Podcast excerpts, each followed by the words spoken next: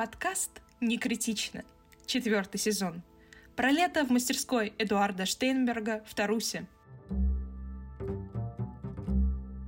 Здравствуйте, дорогие слушатели! Сегодня у нас пойдет речь даже не про выставку, а про целый цикл событий, который будет происходить в мастерской Эдуарда Штейнберга в Тарусе. И для этого прекрасного разговора мы будем беседовать э, с двумя замечательными девушками, с Дарьей Колпашниковой, кандидатом искусствоведения, куратором выставок и начальником отдела региональных проектов Пушкинского музея, а также с ее коллегой Анной Зиновьевой, искусствоведом, историком театра, аспиранткой НИУВШ и ведущим специалистом отдела региональных проектов Пушкинского музея. Ну что, дорогие наши исследовательницы, расскажите вообще про эту мастерскую и при чем тут Пушкинский музей? Эдуард Штейнберг — это, в принципе, фигура, я не знаю, насколько известная обычному слушателю, но мне про него помнится то, что это такой представитель, можно сказать, второй волны советского авангарда, и на этом, наверное,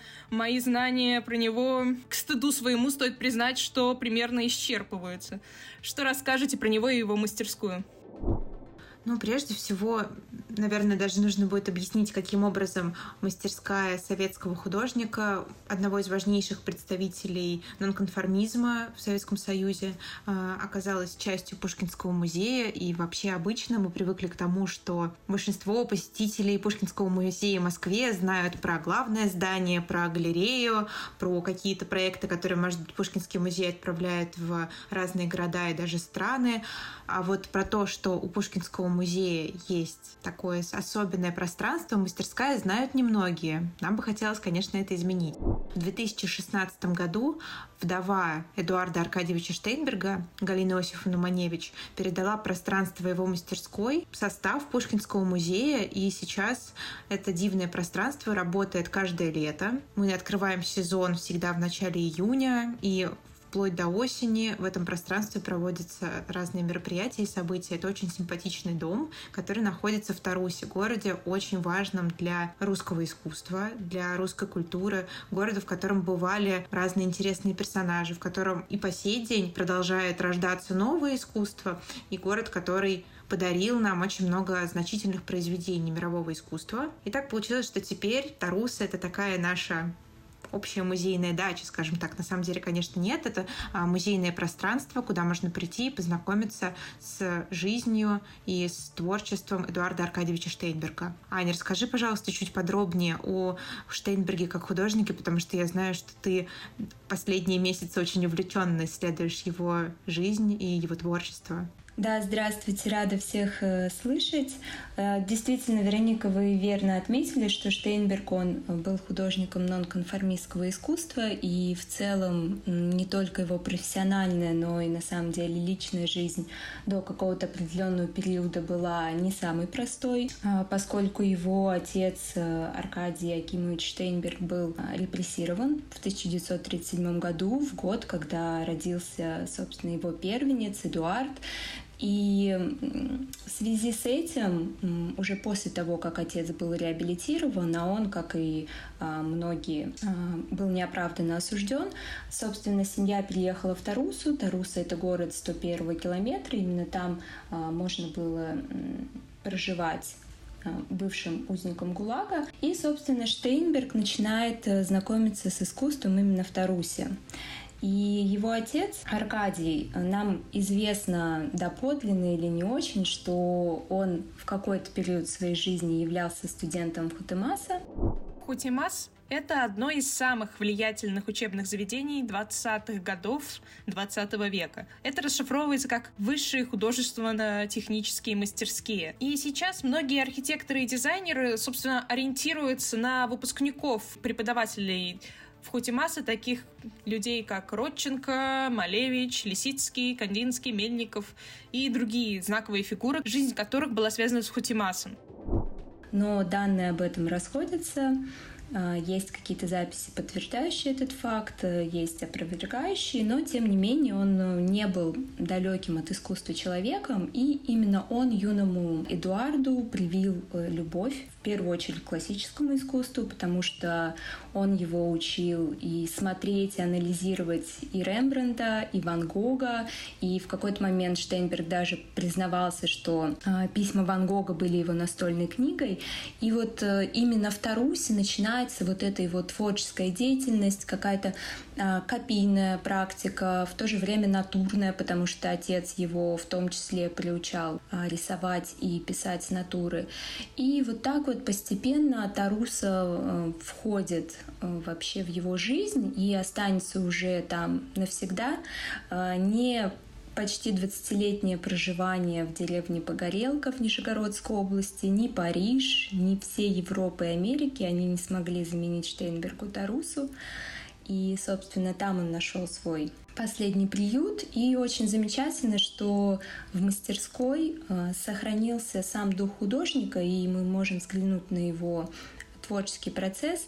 Вообще Штейнберг был очень религиозным человеком в христианстве, глубоко в христианстве, и все творчество его пронизано этими размышлениями. Он даже говорил о том, что он находится вот в этом поиске между соединением Земли и неба. И, собственно, одноименная выставка между э, Землей и небом проходила в прошлом году в Пушкинском музее. Анна Юрьевна Чудецкая, ведущий научный сотрудник и хранитель коллекции Штейнберга. Она, собственно, была куратором этой выставки. И вот эта вот философия, она пронизывает э, всю его жизнь. На нее повлиял и русский космизм, и знакомство с Евгением Шиферсом в свое время. Поэтому он такой очень э, пограничный художник, поскольку на первый взгляд нам кажется, без знания да, деталей его жизни, что он очень сильно э, тяготеет к супрематизму и к такому фигуративному абстракционизму. Это действительно так, и он чтил, естественно, и Малевича в первую очередь, но в отличие от супрематистов и вообще первого авангарда, а, религия это вот тот факт, который делает его отличным от его предшественников. Он про глубокое размышление, про поиск, поиск не чего-то нового, вот творческого, да, как это делали в первую волну, а именно духовного. Аня, мне кажется, что это очень эффектное превью. Очень хочется, чтобы наши слушатели посмотрели на работу Эдуарда Аркадьевича и тоже попробовали погрузиться в его удивительные миры. Я думаю, что мы в своих соцсетях добавим какие-то картинки, чтобы действительно наши слушатели могли погрузиться во время прослушивания подкаста в, собственно, в творчество Штейнберга. Я думаю, это будет э, интересным опытом. Спасибо большое. Да, я хотела спросить про непосредственно эм, саму мастерскую и как она попала в Пушкинский музей, когда было принято решение и почему и как происходил, возможно, этот процесс. В 2016 году Галина Иосифовна Маневич предложила а, музею принять эту мастерскую, которая находится в замечательном городе Тарус. Это место, которое художнику было очень важно. И вообще она рассказывала о том, что у нее было принципиальное желание не просто оставить память художнике. А, многие музеи мечтали стать владельцами его работ, включить их в свое собрание. И она очень мудро распределяла наследие Эдуарда Аркадьевича между разными музейными собраниями, чтобы в разных местах могли появляться выставки его работ, в разных стенах рассказывали о его творчестве, разные исследователи могли выбирать разные оптики для того, чтобы э, писать какие-то работы, анализировать его искусство на протяжении последующих лет. Это действительно очень такая мудрая и тонкая работа была. Марина Деовна Лошак, которая на тот момент была директором музея, сделала все возможное, обратившись в Министерство культуры, чтобы Министерство согласовало подобное присоединение этой а, необычной площадки к всем владениям Пушкинского музея, чтобы а, в этом месте тоже могло, могли происходить какие-то просветительские проекты, чтобы там могли проходить какие-то небольшие выставки и так далее. Но мы с вами должны учитывать, что пространство мастерской — это такой дачный, загородный дом, в котором не могут экспонироваться произведения музейного уровня, но зато могут происходить самые разные другие события, мероприятия. Мы часто проводим там концерты. С 2016 года это место могли посещать только в летние месяцы туристы, и там проводились регулярные экскурсии. Но с 2021 года было принято решение немножко наполнить свежей жизнью это пространство, и с тех пор мы придумываем разные событийные программы в рамках концепции «Лето в мастерской Эдуарда Штейнберга». Каждое лето посвящено какой-то особенной оптике, которая позволяет нашим посетителям и нам самим на самом деле по-новому взглянуть на эти пространства, на его искусство и на то, какую роль оно играет в современном мире. В прошлом году, например, ребята из команды Пушкинского Ю, наши такие неутомимые исследователи, которые всегда находят очень особенный подход к материалу, который они изучают или переосмысляют, они подготовили аудиогид, посвященный каким-то особенным предметам, которые есть в этой мастерской, и предлагают посетителю фактически занять э, позицию такого не просто гостя мастерской, а внимательного исследователя, который из предметов собирает для себя образ художника, образ человека и мыслителя, которым был Эдуард Штейнберг. В этом пространстве бывают перформансы, концерты, творческие мастер-классы, лекции и чего только мы не придумываем, чтобы лето в Тарусе было особенным, ярким и интересным. Темой этого года стала фраза «искусство жить летом». Для нас эта концепция вообще близка. Мы пробуем относиться к жизни как искусство, а, наполнять ее чем-то особенным. И мы будем рады вам в том числе сегодня рассказать о том, что мы запланировали на это лето и что вас ждет в выходные в Тарусе. Замечательно. Ну, еще на всякий случай для слушателей дополню, что Галина Иосифовна Маневич, по-моему, была супругой Эдуарда Штейнберга, чтобы стало им немного понятнее про то, почему она распоряжалась, так скажем, а, его наследием. По-моему, она еще какой-то каталог составляла. Это очень важно, это очень интересная тема. Мы будем рады вам рассказать подробнее про Галину Осиповну Маневич, потому что действительно это такой персонаж, который настоящая спутница художника, которая позволила а, миру узнать его искусстве после его смерти более подробно. И у нее замечательный текст, она искусствовед, она большой, тонкий специалист в искусстве. Аня, расскажи, пожалуйста, подробнее о Галине Иосифовне, о том, как мы узнаем об Эдуарде Аркадьевиче после его смерти в том числе. Да, Даша, ты права. Галина Иосифовна действительно очень тонкий не только искусствовед и литератор. Для меня в первую очередь, поскольку я погружаюсь э, вообще в жизнь и творчество Штейнберга, в первую очередь соприкасаюсь с ее текстами и с ее мыслями. И чем дальше я ухожу в ее воспоминания, в ее какие-то рассказы об их совместной и бытовой жизни, и такой творческой, которая у них была абсолютно неразрывна между друг другом, тем больше я понимаю, как человек может посвятить другому человеку целую жизнь. И, собственно, даже после ухода Штейнберга в 2012 году Галина Иосифовна продолжает э, свою деятельность. Она продолжает э, нести творчество своего любимого Эдика, а именно так его называли и друзья-художники, и вообще все знакомые люди, да и в художественных таких более высоких кругах тоже. Эдик Штейнберг. Собственно, она продолжает издавать э, и книги, и, собственно, вы, Вероника, упомянули э, каталог с Анной Юрьевной Чудецкой, о которой я уже сегодня упоминала. Галина Иосифовна совместно готовит э, каталог, который изначально должен был быть каталогом Резане. Каталог Резане — это каталог, который включает в себя исчерпывающий аннотированный список всех известных произведений искусства какого-то автора э, либо на одном медиуме, либо вообще на всех. Произведения описываются таким образом, чтобы их можно было точно идентифицировать, э, и вообще эти списки играют очень важную роль в атрибуции. Эдуарда Штейнберга. У него большое количество работ, поскольку он находился в таком непрерывном вообще потоке деятельности, но вот на сегодняшний момент им удалось добавить в каталог около полутора тысяч работ. Собственно, Галина Иосифовна помогает определять их подлинность. Она не с самого начала их совместной жизни, которая, если мне не изменяет память, началась в 60-е годы, но вот в какой-то момент она вела записную книжку, куда вносила все имена покупателей и названия работ, которые ушли из мастерской. Вначале она не делала просто потому, что любая продажа работы для них была радостью, жизнь была не самой обеспеченной и сладкой, поэтому на это просто не обращали внимания. Уже потом, когда ситуация стала более стабильной, она вела такой очень э, плотный учет, и, собственно, благодаря ей мы сейчас можем точно сказать, э, это Штейнберг или нет потому что у нее все зафиксировано. А как известно, рынок фальшивок, он процветает, и, в принципе, авангард и все, что похоже на авангард, у нас пользуется большой популярностью. Поэтому подделать Штейнберга который сейчас на рынке стоит довольно дорого. Это, в принципе, просто, но после выхода каталога, который вот должен появиться в самое ближайшее время, это уже будет э, сделать труднее намного.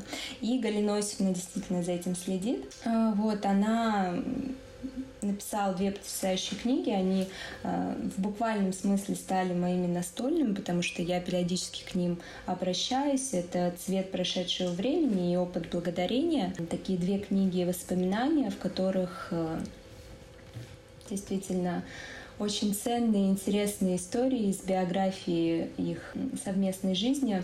Поэтому, если наши слушатели когда-то захотят э, поглубже уйти в жизнь Эдуарда Штейнберга и его творчество, то Гали... Галина Иосифовна, конечно, самый главный проводник в этом вопросе. Ну, помимо того, что, конечно, она написала очень много каких-то статей, эссе для сборных изданий, э, это, конечно, тоже ее большой вклад вообще в наше знание об Эдуарде Штейнберге, не только как художнике, но и как э, довольно интересной личности, харизматичной, яркой. Я уже не могу произнести, он был яркий мужчина, судя по всему. Но он был, правда, яркий. В любом случае, кто хочет понять, почему именно он был ярким мужчиной, вы можете обратиться к книгам Галины Иосифовны. А библиографические ссылки на эти книги, я думаю, мы в описании подкаста вставим, чтобы все желающие могли их найти в своих библиотеках или онлайн. Ссылочки будут в описании, библиографические, правда, но иногда полезно и взять материальную книжечку.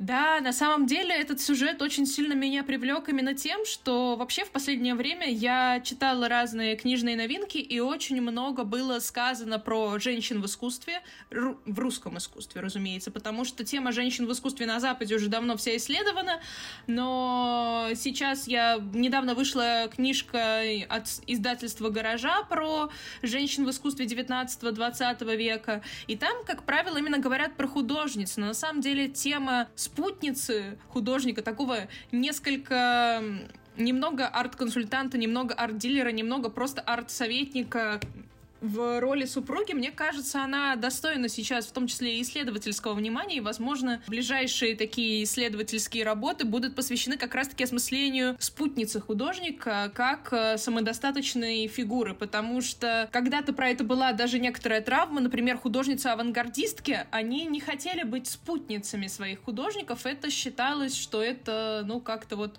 как будто бы не так значимо, но сейчас мы уже живем в настолько прогрессивном обществе, что кажется понятно, что спутница художница художника так же прекрасна, как и просто самостоятельная художница, что это все те роли, которые необходимы для того, чтобы искусство функционировало. И, следовательно, я надеюсь, что в будущем нас ждет какое-нибудь широкое исследование про Галину Иосифовну, потому что она меня как самостоятельная фигура тоже заинтересовала. Но в любом случае, какие планы у вас на этот год? Мы уже послушали про то, что, в принципе, происходило очень много всего интересного.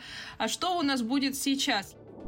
Наша программа которую мы придумали на это лето в Тарусе, она будет сосредоточена на поиск такого баланса и, с другой стороны, душевного покоя, может быть, вдохновения, которое можно найти в природе Таруса. Это совершенно удивительное место. Дорогие слушатели, мы вас призываем запланировать визит в Тарусу, даже не только потому, что там находится наша любимая мастерская Эдуарда Штейнберга, но и потому, что там действительно есть на что посмотреть. Но про это мы расскажем чуть позже, а сначала просто обратимся к тому спектру мероприятий, которые сейчас у нас готовятся.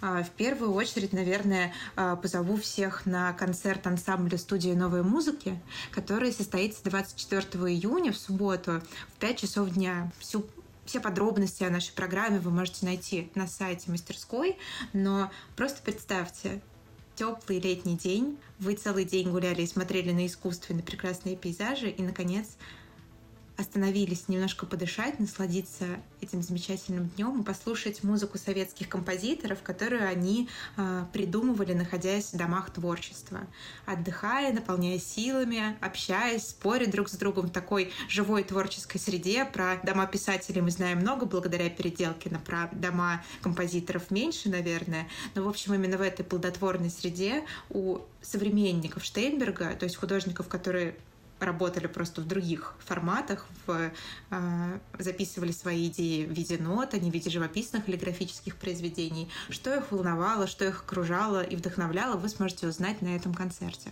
Аня, расскажи, пожалуйста, про э, цикл занятий, который у нас готовится с нашей коллегой Марией Григорьевной Дрезниной. Да, собственно, занятия Марии Григорьевны будут проходить э, в июне и в июле в мастерской. Они также проходили в прошлом году. И, кстати, Галина Иосифовна очень высоко оценила эти занятия, поскольку Мария Григорьевна выбирает в качестве основы э, метод Штейнберга. Вообще, как он работал с цветом, с композицией, с формой, как он работал с пространством листа.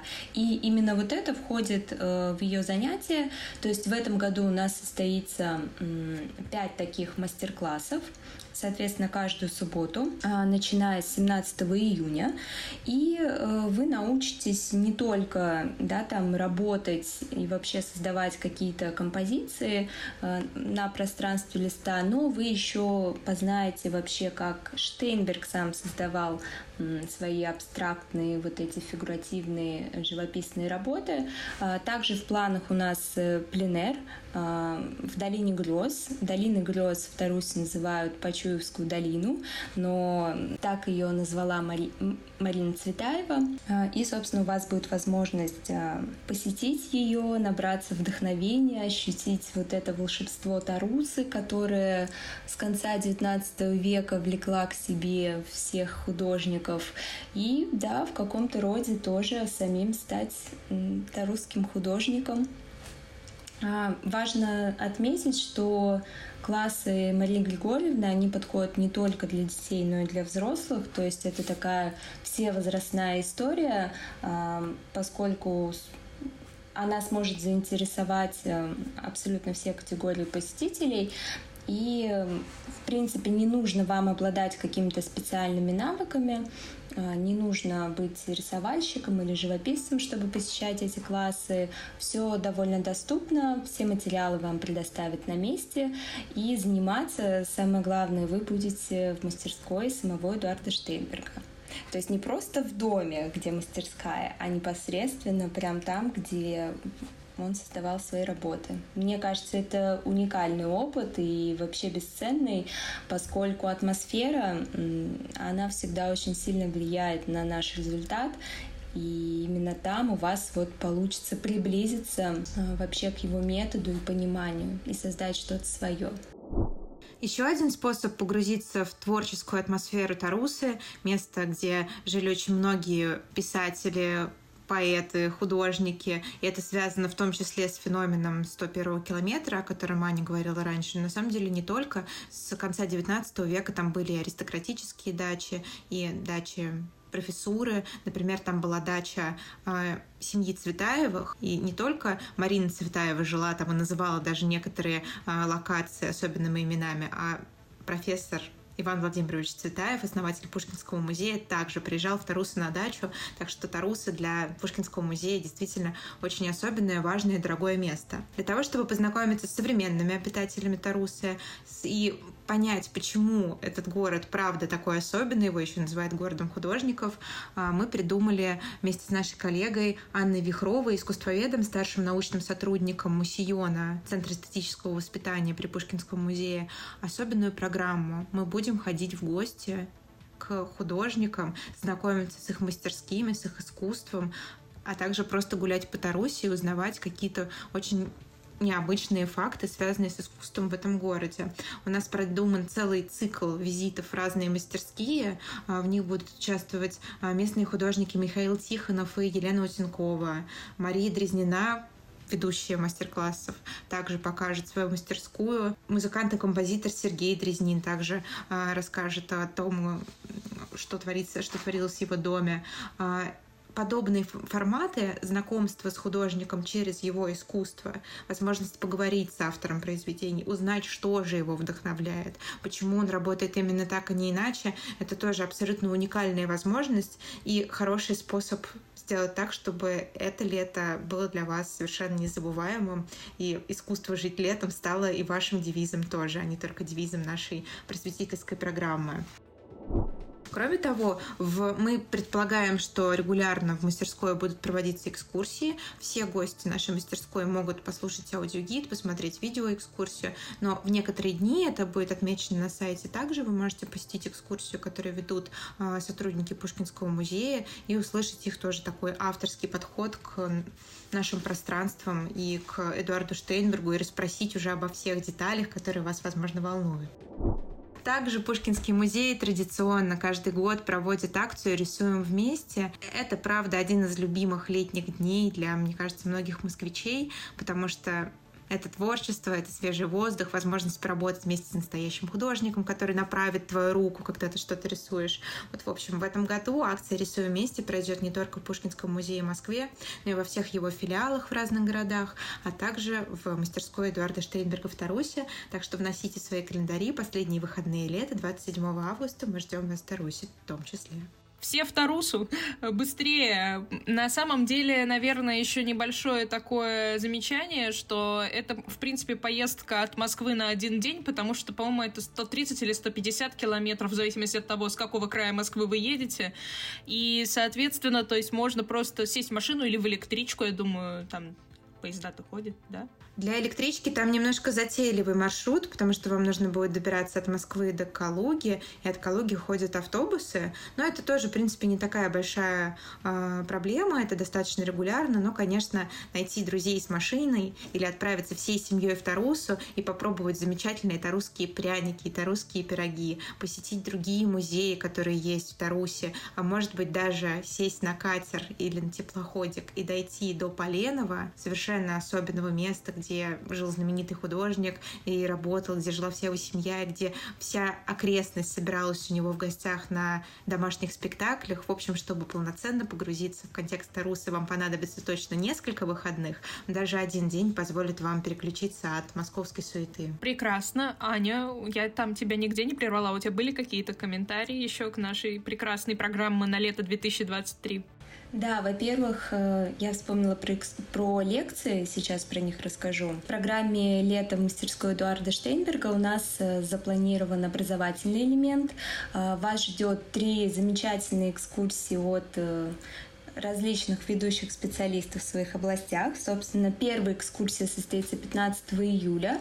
Первая лекция состоится 15 июля, и она будет посвящена семейным альбомам и такому исследованию частной жизни на рубеже 19-20 веков. А, Наталья Владимировна Александрова, а, наш э, руководитель отдела рукописей Пушкинского музея, она расскажет о судьбе представителей э, двух таких московских семей, которые, с одной стороны, были связаны с Пушкинским музеем, а с другой стороны, вот с таким э, усадебным дачным бытом, э, поскольку мы говорим об искусстве жить летом, то это также э, вписывается в наш контекст.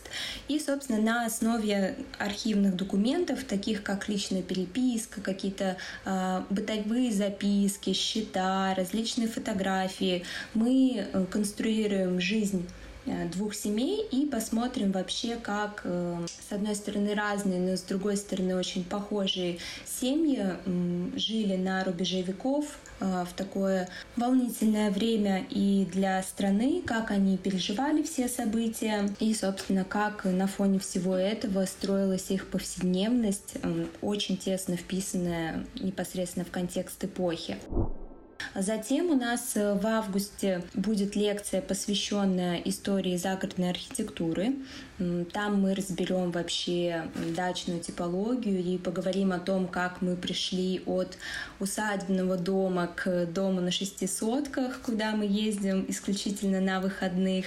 А, обсудим этот феномен и наверняка поностальгируем и все вспомним а, лето у бабушки в деревне. Такое очень общее место, да, которое тоже тоже для нас э, выстраивает вот эту атмосферу и ощущение какого-то летнего тепла, э, летней притягательности, которую мы все в себе несем. И также у нас будет еще в конце июля, забыла упомянуть, лекция Анны Юрьевны Чудецкой, поскольку она у нас главный специалист по Эдуарду Штейнбергу.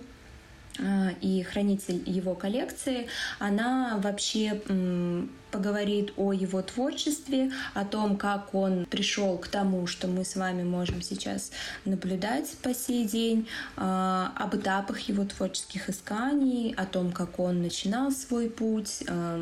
Конечно, затронет его парижскую деятельность, поскольку некоторую часть жизни они были вынуждены жить там, у него была там плотная работа с, галереей Клода Бернара. И, собственно, обо всем этом а, можно будет узнать на лекции и расширить для себя не только представление о жизни Эдуарда Штейнберга, но, ну и в целом об а, эпохе вот этих, наверное, 60-х, 80-х годов а, в советском искусстве.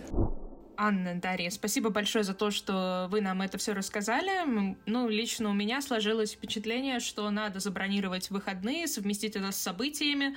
Я выберу самое интересное событие на вашем сайте мастерской Эдуарда Штейнберга, потому что, если честно, вы столько всего рассказывали, что меня немного, я бы сказала, разбежались уши, но так не бывает, поэтому, ну, я в ошеломлена и в хорошем смысле, потому что мне кажется, что это те события, которые, безусловно, заслуживают внимания, а прекрасное расположение и желание, так скажем, вырваться из Москвы очень сильно этому способствует. У Алины немного другая ситуация, она в Петербурге, но кто знает. Мне уже хочется вырваться из Питера и отправиться в Москву. Спасибо всем за участие в записи этого выпуска. Спасибо, спасибо большое. Мы были рады сегодня разговаривать с вами. И что же еще сказать для наших слушателей? Ну, кажется, мне ничего не приходит в голову, кроме того, что все в Тарусу. Если вам интересно то, о чем мы говорим, то предлагаем перейти по ссылке в описании выпуска, подписаться на наши соцсети, на Telegram, э, Яндекс.Кью, Яндекс.Дзен. Там вы можете найти больше интересной информации, э, пообщаться с такими же, как и вы, любителями искусства.